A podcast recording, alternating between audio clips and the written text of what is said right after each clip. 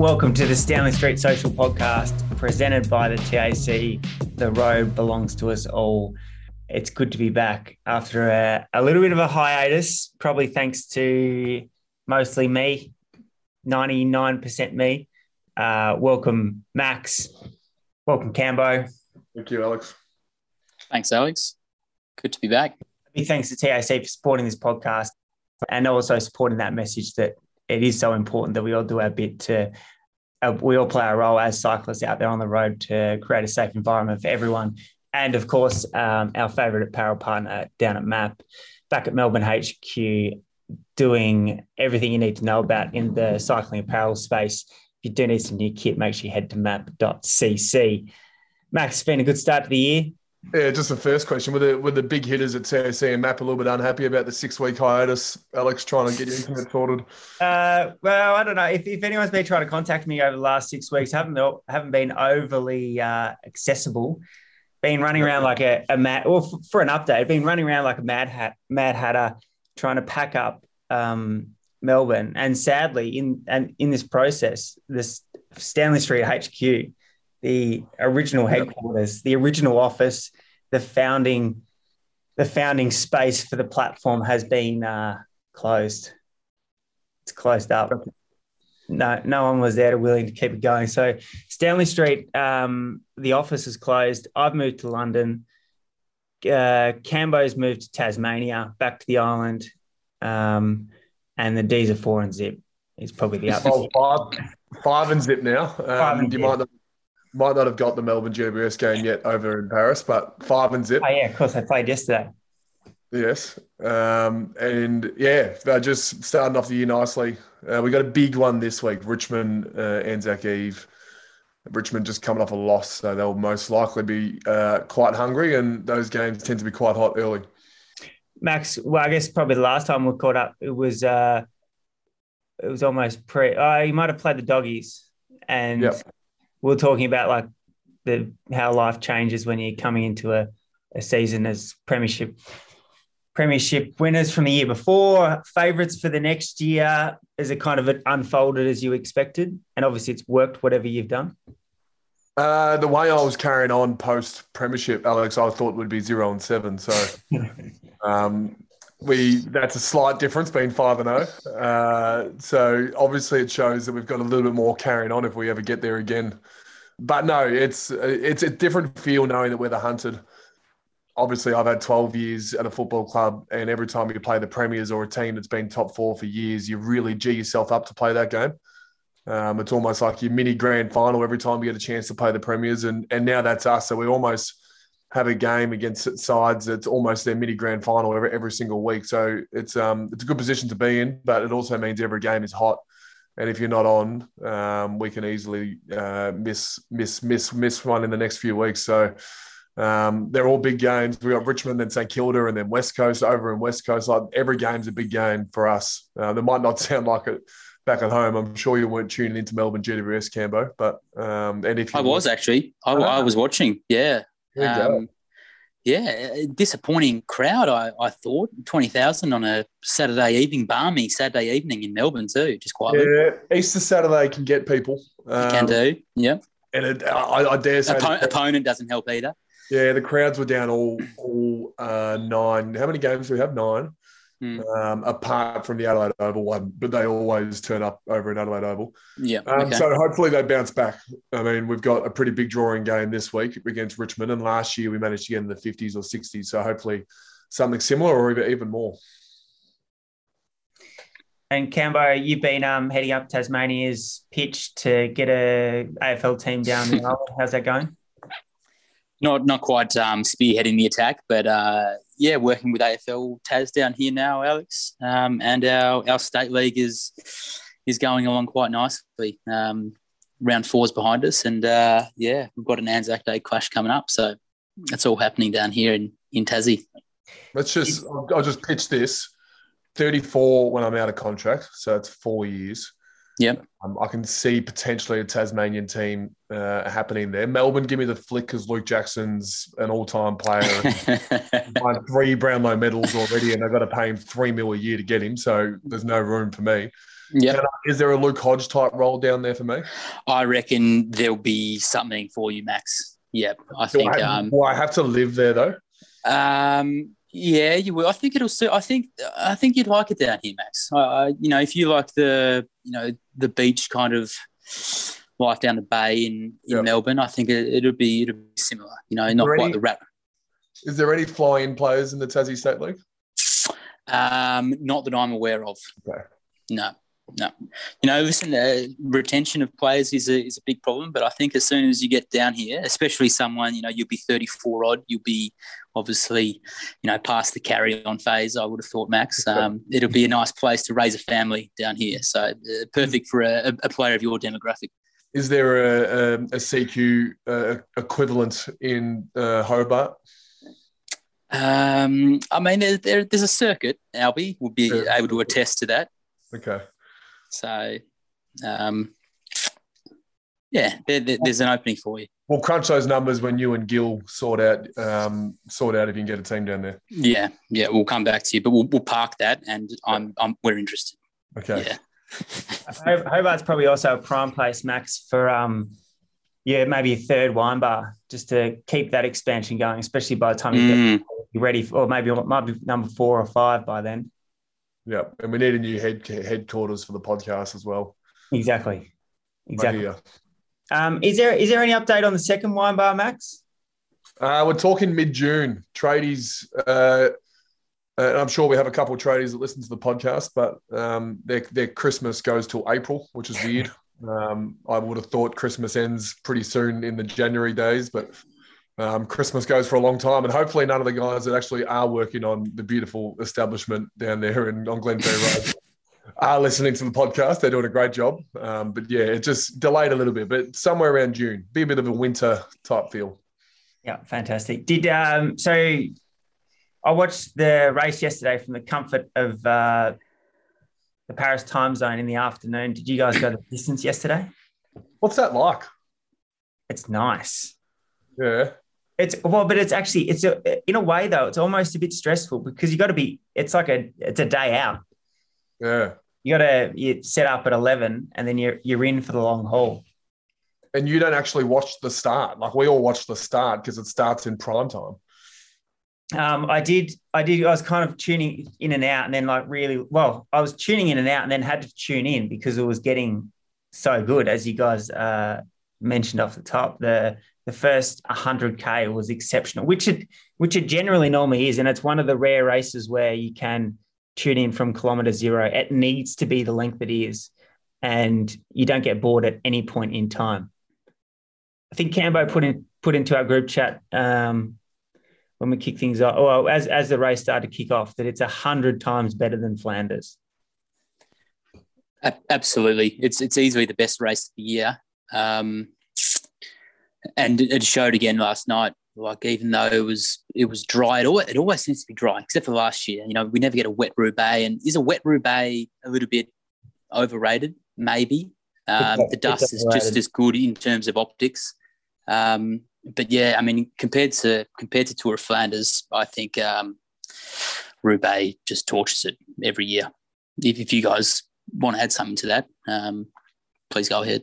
It's certainly the most exciting. Um, I, I must admit, I got it was getting one a.m., so I was, I was getting a bit tired, but I got a little bit disinterested at the end when it was pretty clear Van Baarle was winning from about twenty k out. To be honest, um, so that that maybe like Paris Roubaix is such a survival of the fittest, where the time gaps are huge.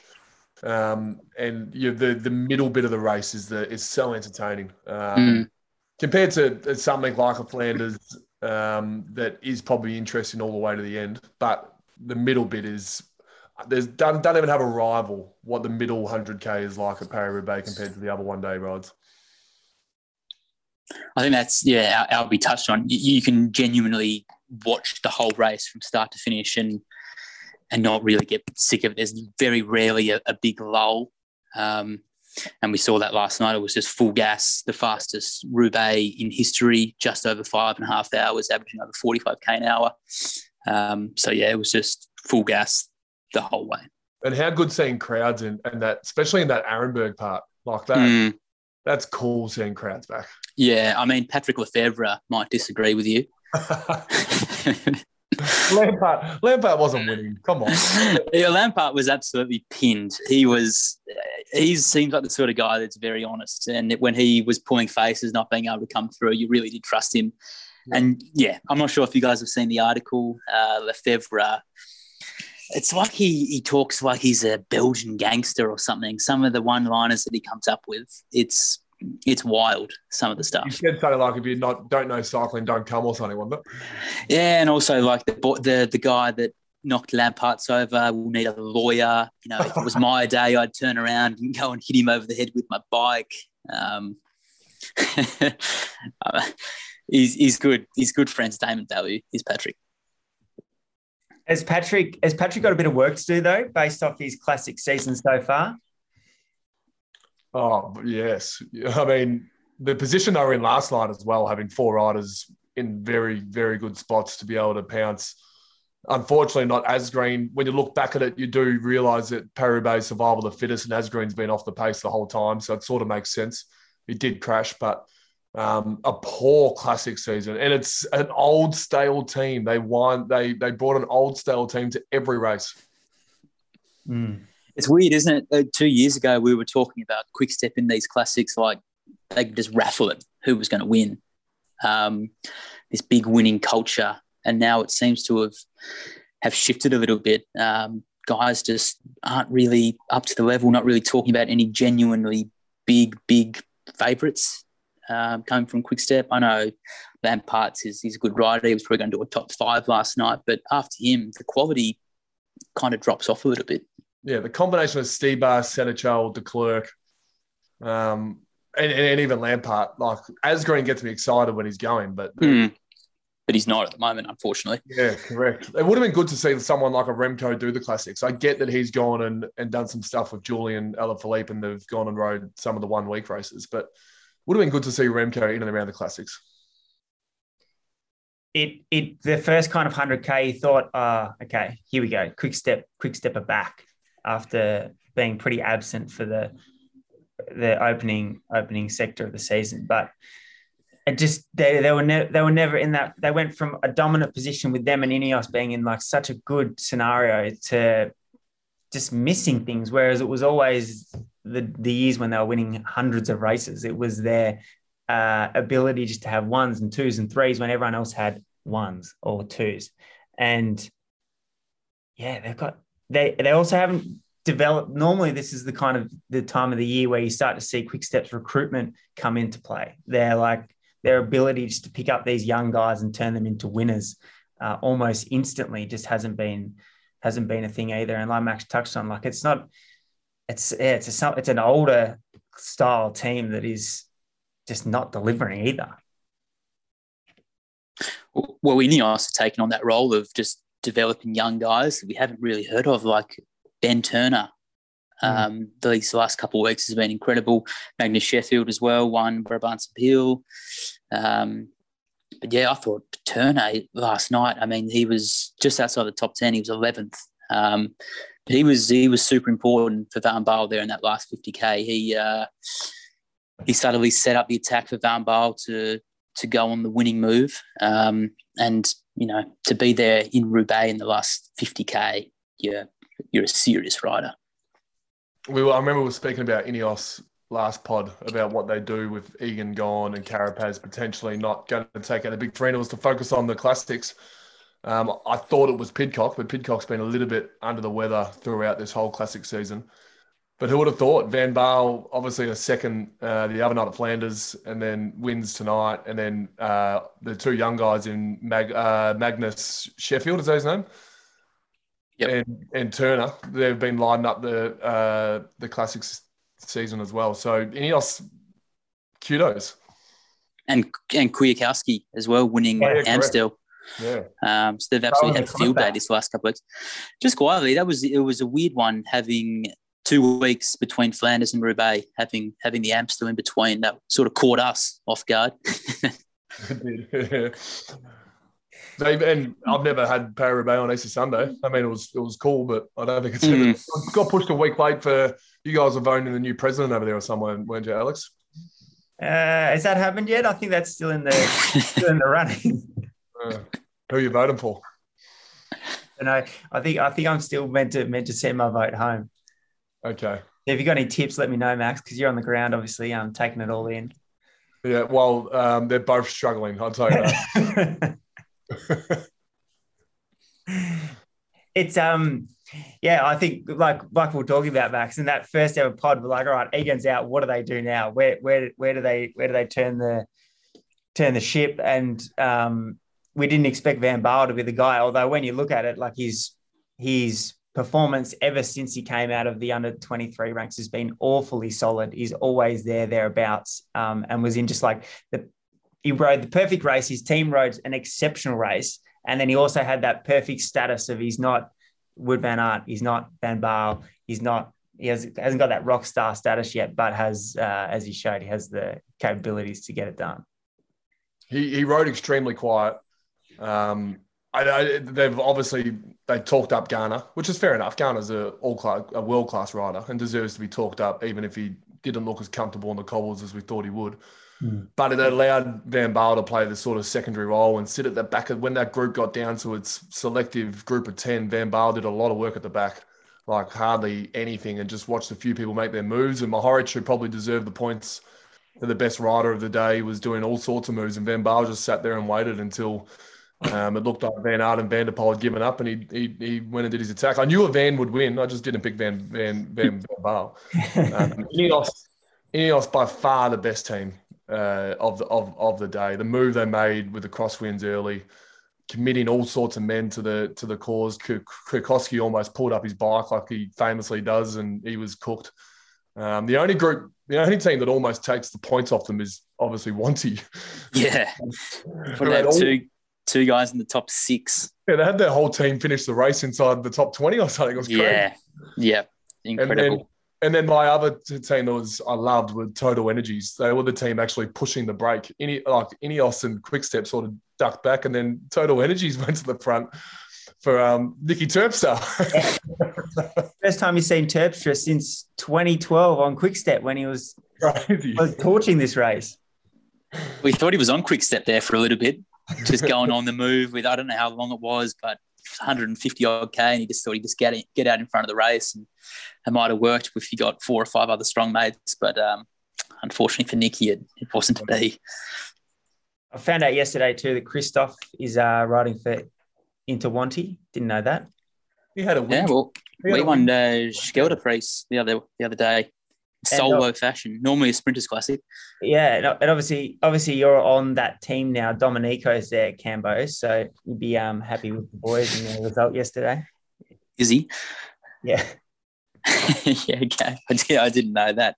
Um, but yeah, no, it was uh, it was it was it's nice to see a, a, team like that be so competitive, and it was they just missed out on the podium with uh, Devriendt, who was who was leading the race when uh, Mohoric had his had his puncher. And I feel like at that moment when Mohoric punched, that changed the dynamic of of the race slightly. Um, with him out in front there was was really a question: was he ever going to come back? I think it was at two minutes thirty at one point. Um, and, a, and a guy like that, the form that he's in, he normally doesn't come back from from that sort of gap. So he was probably a little bit unlucky, I thought. And then even when he got back on his bike again, he was still going on the attack.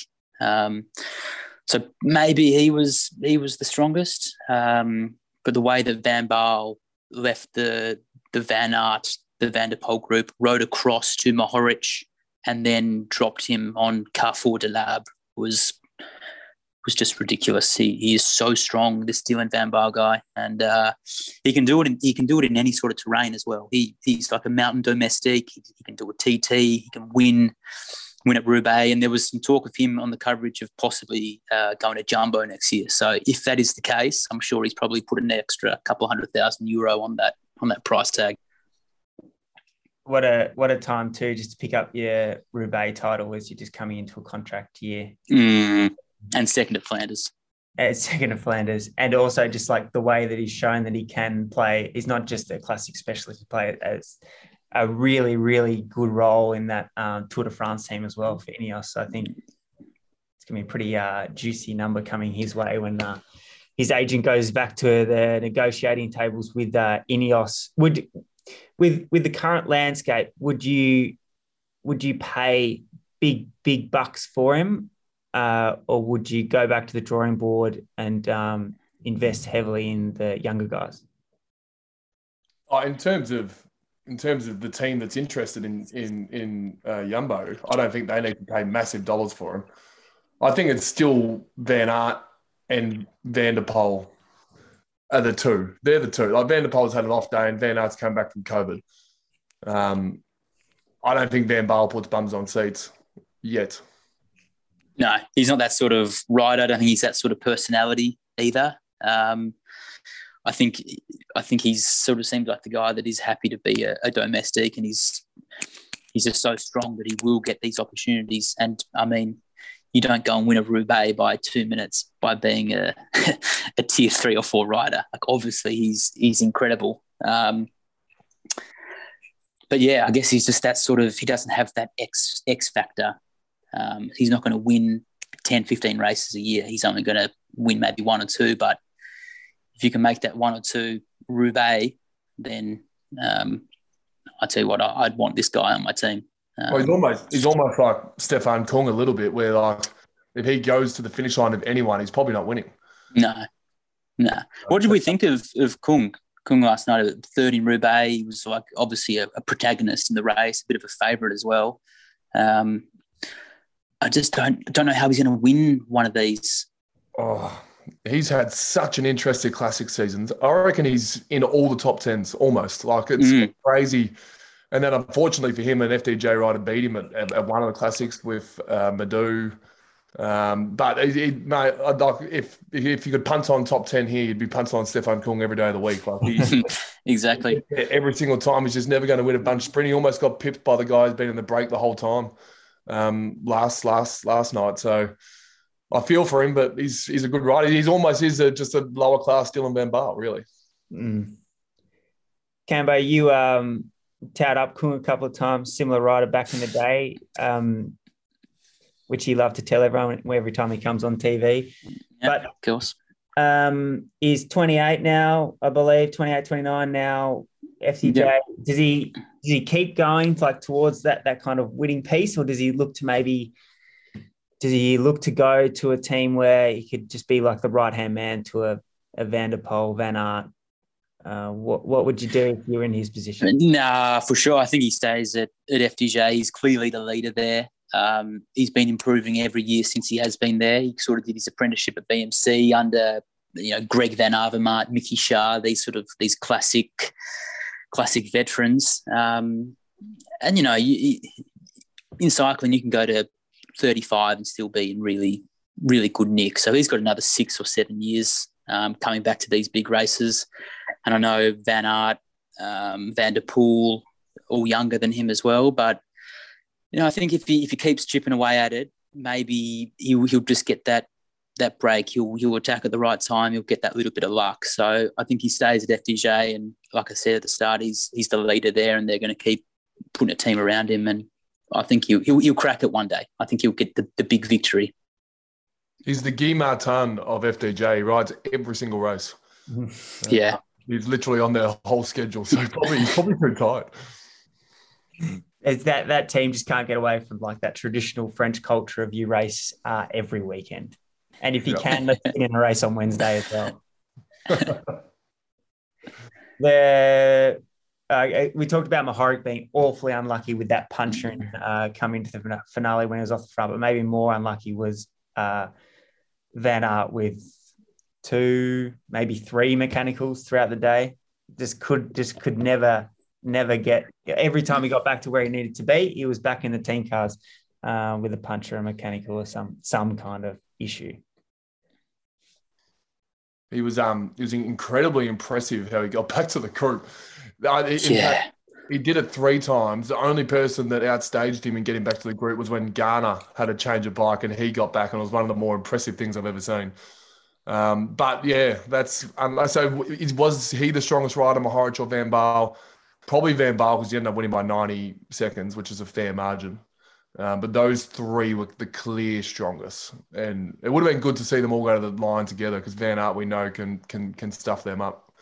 Um, so it would have been good to watch. It was uh, awfully unfortunate for him too. Laporte uh, was head and then had um, one of the times that he had a mechanical. He was the guy that did the job to get him back onto the group, and so you would have loved loved to have think for Jumbo's sake and for Van Aert's sake that he would have been the guy that could have helped him get to the finale, helped him kind of control that scenario where Van Baarle went to the front brake and um, and made it work. But yeah, I think I completely agree, Max. Like you said, where those Mohoric, um, Van Aert, and Van Baarle were the three strongest guys, and Van Baarle had the best squad, uh, and things also just went right for him. Did you see the the clip of Laporte? He had the puncher, and then his back wheel just buckled, and yeah. he's just literally came to a grinding halt.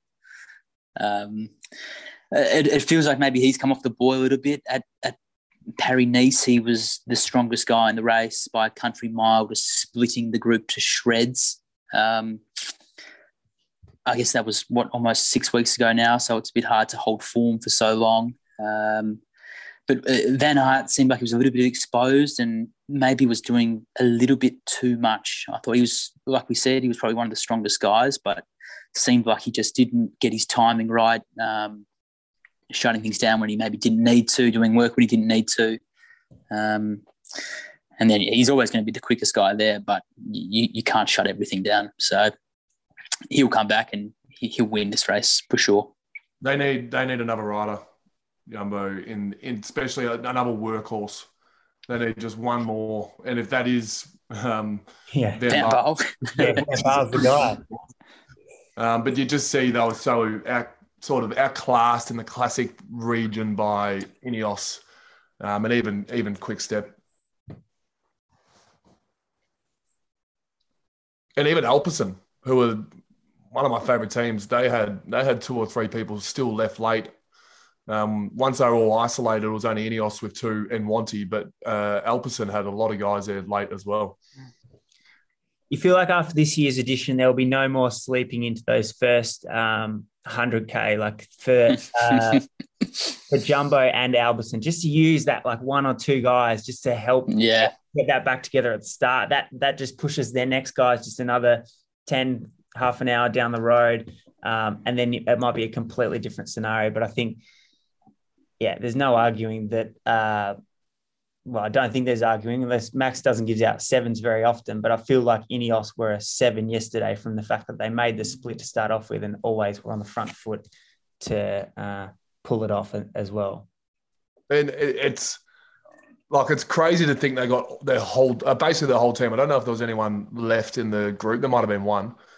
Um, in the break, and the, that's the hardest break to get into, Paris Roubaix, because they, you know, that you can get ahead of the race and there's a chance you can get on the podium, like Vermeersch last year and like the Wanty rider almost this year. So it's a very hard break to get into, and Ineos just split it apart. And we were talking about before off air, Campbell, but Worthy was um, the lead, the lead act. Yeah, uh, I mean, it, it, would have been a surprise for a lot of people to see Worthy on that on that start list. Um, he came in late. He came in late. Guess who he came in late for? They had they had Viviani on the start sheet. what was he going to do? But I mean, in the end, it was just sort of everything went perfectly for Ineos. Having a guy like Worthy there to just ride the front when that split went, like you wouldn't want anyone else doing that job. Um, he would have absolutely loved it. Uh, and you could see that he was loving it too. He's like, I'm in the front at Roubaix, and you now he's got you know that on his Palmares, being there as a as a teammate of the winner and playing a, an incredible role. I definitely didn't think I'd be seeing that um, in a year, especially in 2022. Could could anyone else in the world negotiate a part-time professional cycling and a part-time professional triathlon career on the biggest cycling team in the world? I don't think so. I, I don't know how he does it. He's Um, Murphy special. yeah, he's uh, he's got a way with words. He, he, he was probably out running afterwards just to keep things ticking for him for his Get try. K's in the legs. Probably had a, a race on next weekend. It feels like there was a lot of big winners. Like there was a lot of high scores in that in in the the race. But was there a lot of teams that were pretty absent as well? Oh, this is Max's domain to start sniping some teams, so I'll let him start. I can I can go and go and go. I was just Uh, it up for him. I mean, well, we can start of right up the top. AG2R. Um, I mean, GVA. I don't even know where he finished. He finished top twenty. I think he might have. Of course, yeah, he was um, he was seventeenth. Yeah. He was seventeenth. Um, our boys, our boys that took a team of five. I get Michael Matthews pulled out early in the week, and that was where they were going to go. Try and see if Michael can can perform, and he had been racing quite well. Um, but to take a team, I think it was a team of five, and Durbo did his best to get in the break and try and get up the road. But um, I think only one of them finished, and it was Durbo, and he was down in the forties. Yep. Mm. Um, He he- I can keep going because we can go to the most disappointing team so far this year, um, and that's Israel. Uh, who, I mean, they've been they didn't even start a team in one of the lead races. Israel have been deplorable. EF Education, I don't know what they're doing. I heard their uh, Sportif come out and say it's hard to compete with the team to get all the good young riders. They're like the only American team. Go get some of the American talent. Like, what's going on at EF? I, did you see a pig jumper yesterday? We both, all three of us watched it. Did you see one? Uh, I thought I saw Bizig. Was it that's Stefan Bissegger? Ah, he, he yeah, was he was fair. twenty first in the end. He was Um, relatively active. I think I saw Um, Kirkler get a puncher. okay. Okay. Um, UAE obviously didn't send a great team. Trentin crashed out. Um, but I'm not angry at UAE. They do so much at, at all the other events. So, uh, but yeah, there were a lot of teams absent. When Team Wanty had six spots in the 20, there's going to be um, a lot of teams that are absent.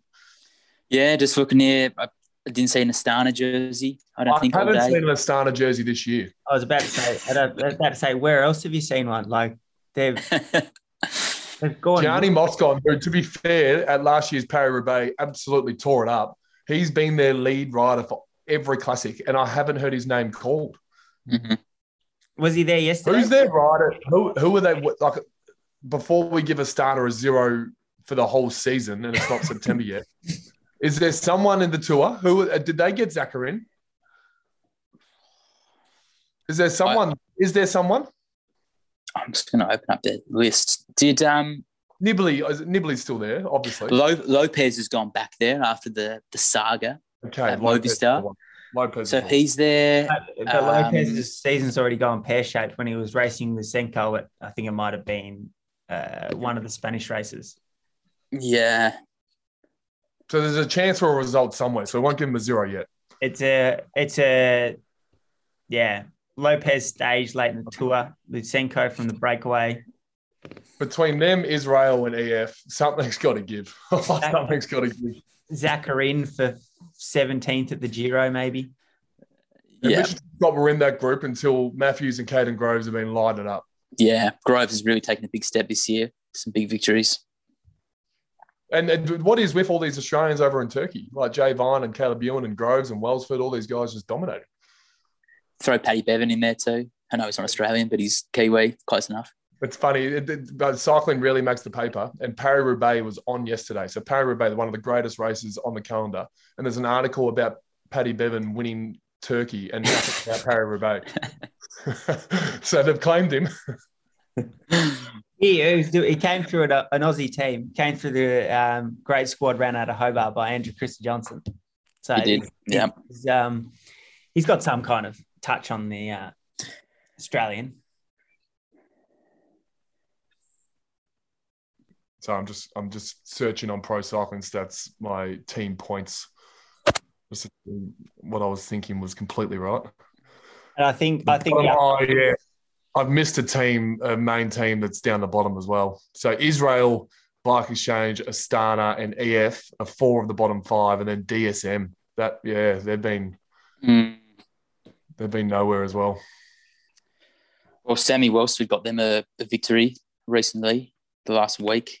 Um, but besides that, it, it, does seem like they've been dry for a long time. Cultural issues, a lot of bad press coming out about the way that the management management do things. A lot of riders leaving because of that. Um, so it'll be interesting to see how how it all comes comes out at the end of the season for them.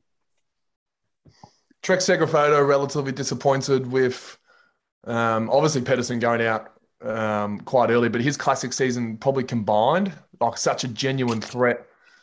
Um, and and Jasper Stuyven, they cleaned up the the girls, um, the girls race the day before, but um, yeah, the Trek Trek not and Cohen. I know you're listening, Cohen. He's a he's a great friend of the podcast. Um, he actually he did tip Pedersen for me as well, so he's got a bit to bit to answer answer answer for as well. Yeah, I, I thought Stuyven was good.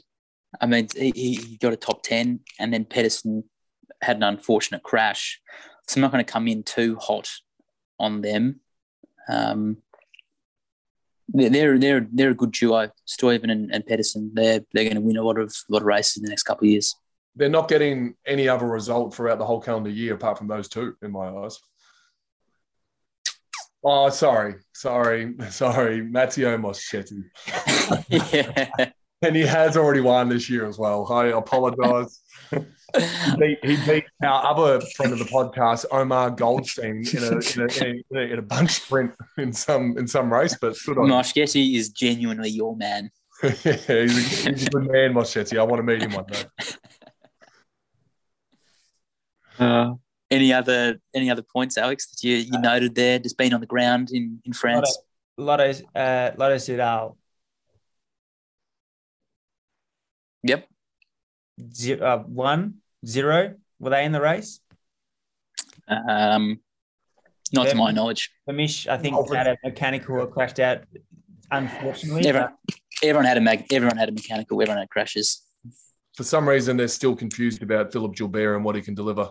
Yeah. Um, Campenaerts has actually had a pretty good classics season. Um, just a bit unlucky at times, but yeah, they didn't go into anyone really, really strong. They had to get in the break and they didn't.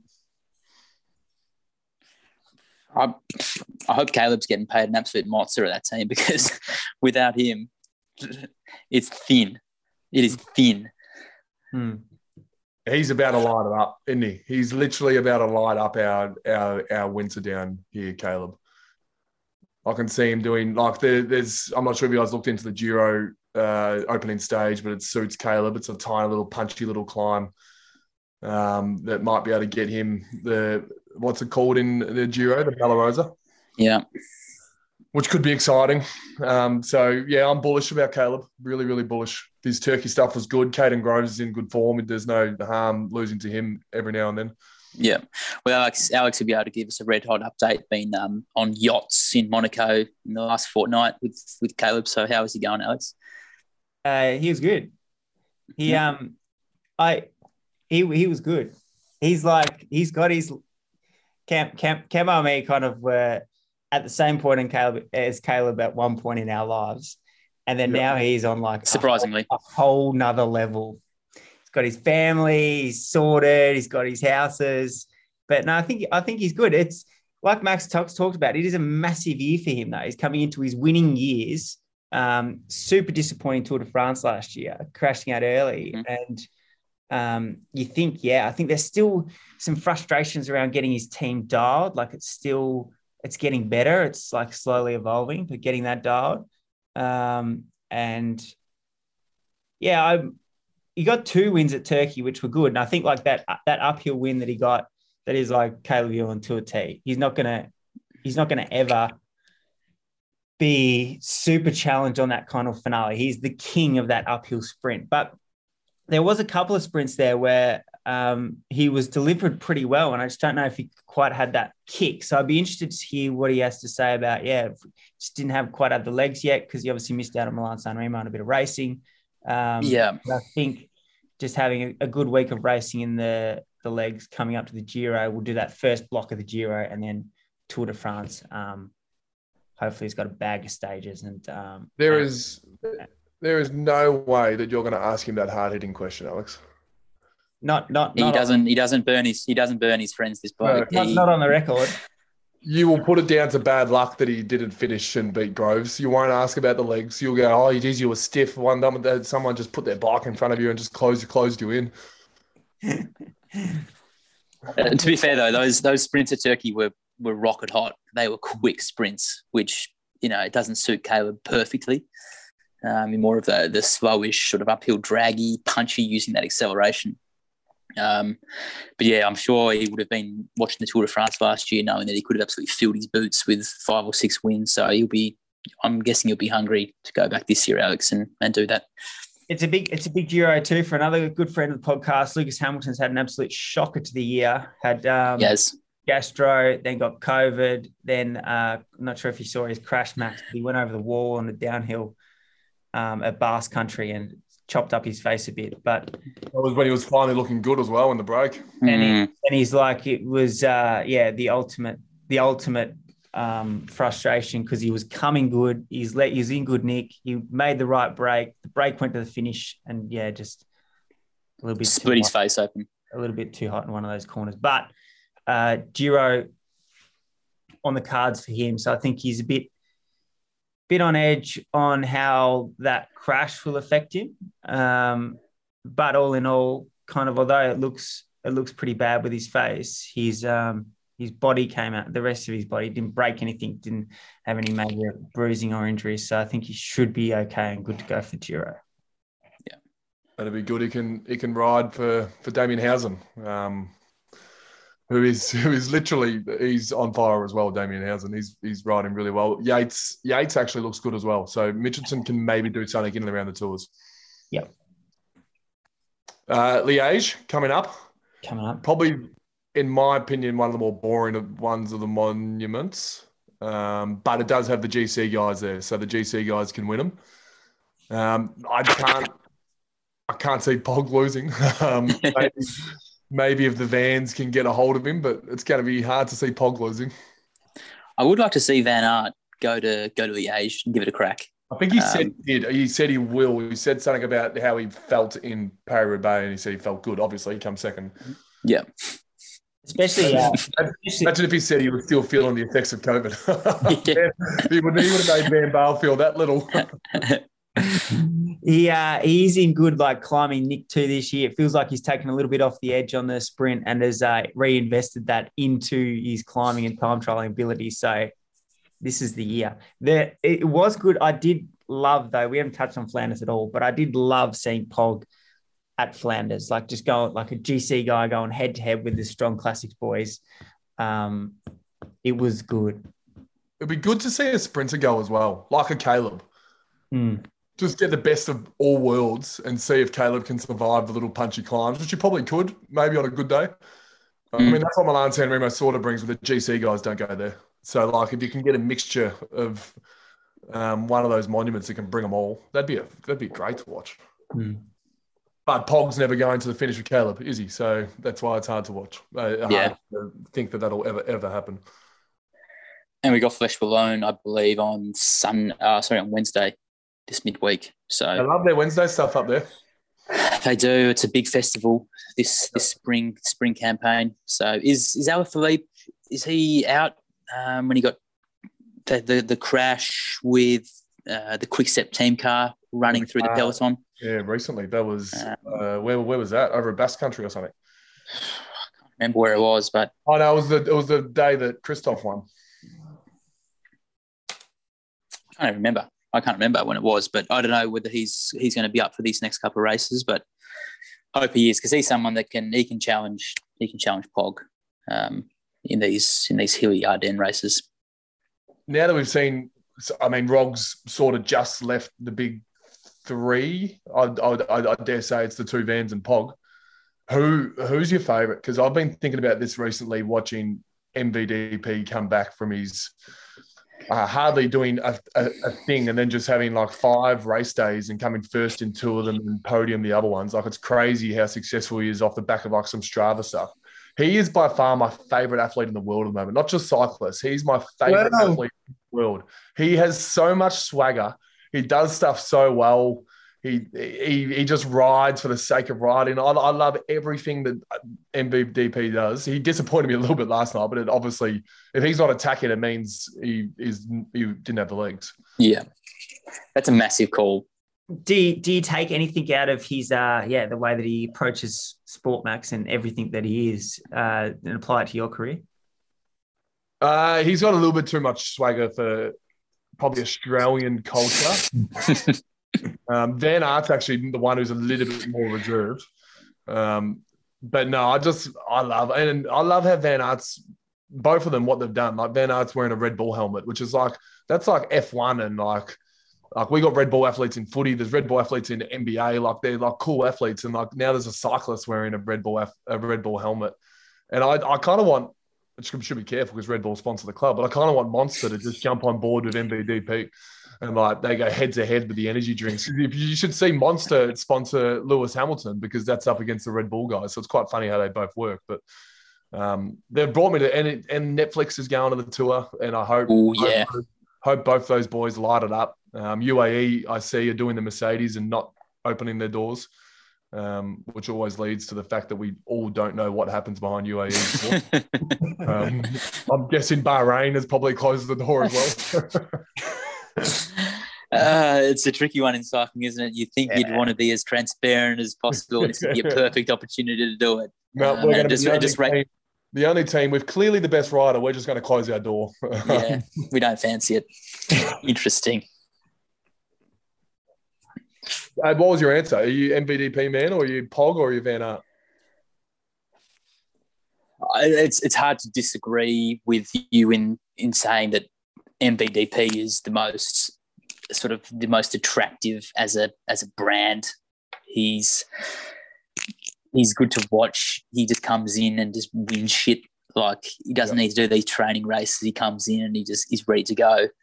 Um, yeah, the other guys are a little bit more reserved, but the way the way Poggy just wins as well. Um, he, he's he's also bloody good. But I, am going to agree on, on MVDP. We we soon forget that like he was uh, he wasn't racing a month ago. Like it was just he was he had COVID, he was sick, he was out, and and all of a sudden he's back. But the fact that Pog is going to line up Tour de France favorite probably going to win the Tour de France. Probably going to do it not in like a recreational style of just having strength in numbers and it's not going to be an Ineos win, that's for sure. And then he's going head to head, just lighten it up in Flanders against uh, the one one of, if not the best one day classics ride in the world. Is I don't I don't know that it gets much better than that. Oh yeah, that's that's got a, that's attractive as well. I think I'm in classics mode right now. Once I get mm. PC mode, I'll start maybe Rog and Alaphilippe rejoin the conversation at some point. But at the moment, Rog and Alaphilippe are just a little bit. Rog's boring. Whatever they, they, they did a one week race the other day and he was boring. Mm. We um we uh, reconvening. So the plan was that I'd do a we'd do a podcast the start of each month. Obviously, it's the 18th of April, so that hasn't quite come to life. Uh, not really the start, not really the end or the middle, really. Just the 18th. We just we needed to talk about Paris Roubaix, otherwise we're we're an irrelevant cycling podcast. uh, so we'll be back in a couple of weeks. That's the good news. Um, any final comments? Well, the Giro, the, the Giro starts on the sixth of May, which isn't too far away, so it could okay. be a nice little launch pad. Yeah. A big, got, a, big, a big Stanley Street preview through the teams. It's yeah. our bread and butter. Yeah. Well, we've got the one day, uh, the one week races starting to come. Romandy, uh, the Alps are tonight. Um, Alps are starting. I'm doing a little for those that love my uh, little smoky punters bet. Um, gamble responsibly, of course. Uh, I'm going uh, a stage uh, for the for the one week for GC to to to get in the top three. I'm going Arensman from DSM. So I'm DSM are finally going to do something. Yeah, do you first? It's not, it's not, an amazing. It's not an amazing GC. It's like Bilbao v Landa, both from Bahrain, and then Ineos have a couple of hybrids. Um, it's, yeah, it's not an amazing GC field. So I reckon third could be open. Okay. It is exciting having the Giro on um, on the helm in the company of Max, the um, expert. I'm surprised he hasn't been poached by SBS. Uh, yeah or GCN. some of the na- some of the, some of the names that he comes out with. I mean, he he, he was ahead of the, the curve with Moschetti. you should have taken a cut off that transfer, I reckon. Uh, well, now, I mean, the Giro looks to be where most of the sprinters might be going. So it actually won't be irrelevant Italian sprinters. I think there's a few sprinters going to the Giro. Um, so uh, maybe the Volta could be me this year. I've got to try and find me Magnus Corts. Mm. There's there's always those tier two Italian sprinters that are prepared to just risk their lives so in these Giro sprints, which is which is good for us. That's who's going to get EF's EF season back on track. Magnus Cort. Where where's he hiding? Well, it's not the Vuelta yet. Comes he comes out comes out of hibernation in August. There's a Spanish one day race car in San Sebastian. That- that- Doesn't that come up soon? Take him there. Didn't we like three stages of the three or four stages of the Vuelta last? Min- minimum. Every And- year. He has a minimum one. like fucking down. The um big in two yesterday. Wiggo on the motorbike. It does oh, it's, oh, it's so the biggest in, Wiggo on the motorbike, the biggest out, GCN not using Robbie. So there was no Robbie McEwen. So can we? Can we? I mean, we're probably going over time. Can we debrief? Robbie got the ass, did he? Yeah, remember when we did the first podcast with Keno and he could he, Yeah. he didn't have a whole lot to say about it. And they brought in Jero, and Jero I don't mind, but then Robbie has gone to GCN. Yeah, and he And I don't know who the guy he does it with in GCN, but that guy has no idea, like literally no idea. He can't commentate. I think he there's two. There's two. There's uh, Carlton Yeah. Kirby, who's Kirby, He's, he's not great, but is it Rob Hatch? Rob Hatch. Rob Hatch is good. Him and Robbie is a Kirby good, is in a a good, sprint good finish. duo. in a sprint finish, he just mumbles away and calls out one name, and they're nowhere near it. Hmm. Give it to Robbie. I get there's some sort of seniority thing, and Robbie's just got to GCN. He's got to earn his stripes. Kirby's taking him earn his stripes. Oh. He's the talent. Yeah, it was yeah, Alex. So it we, was we go Robbie. Wiggo on the bike last night was fantastic. When when they Some real top tier section- commentary.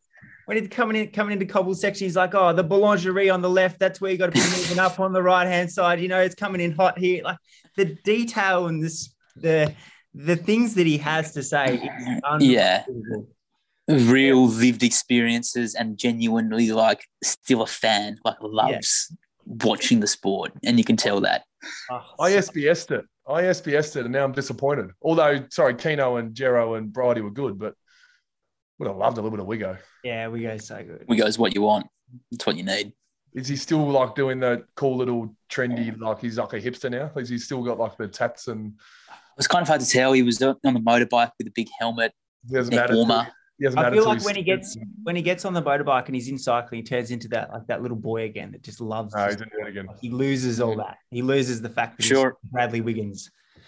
I'm sure he was punching darts around the back of the showers at Roubaix though yesterday. All right. A big thanks to TAC and Map for supporting this podcast. Thanks, Max. Um, congrats on the start of the season. Um, Red hot. thank- Thanks, Cambo. Appreciate Thanks, you Alex. make- making your first appearance on season five. It's good to Ah, have it's you been back. it's, it's great to be back. That's really I've enjoyed it. I've thoroughly Yeah. enjoyed it. But nightmare. What happened last time? Did Tasmania the the power cord that goes over the Bass Strait got cut Yep. off? Yeah, that's exactly what happened. Yeah. Yeah. it's how fragile it is down here. And I think the time before he had a, a tea time at Royal Hobart and couldn't quite move it to the That's to important. any other hour on the day. So I've got no issues with that. yeah.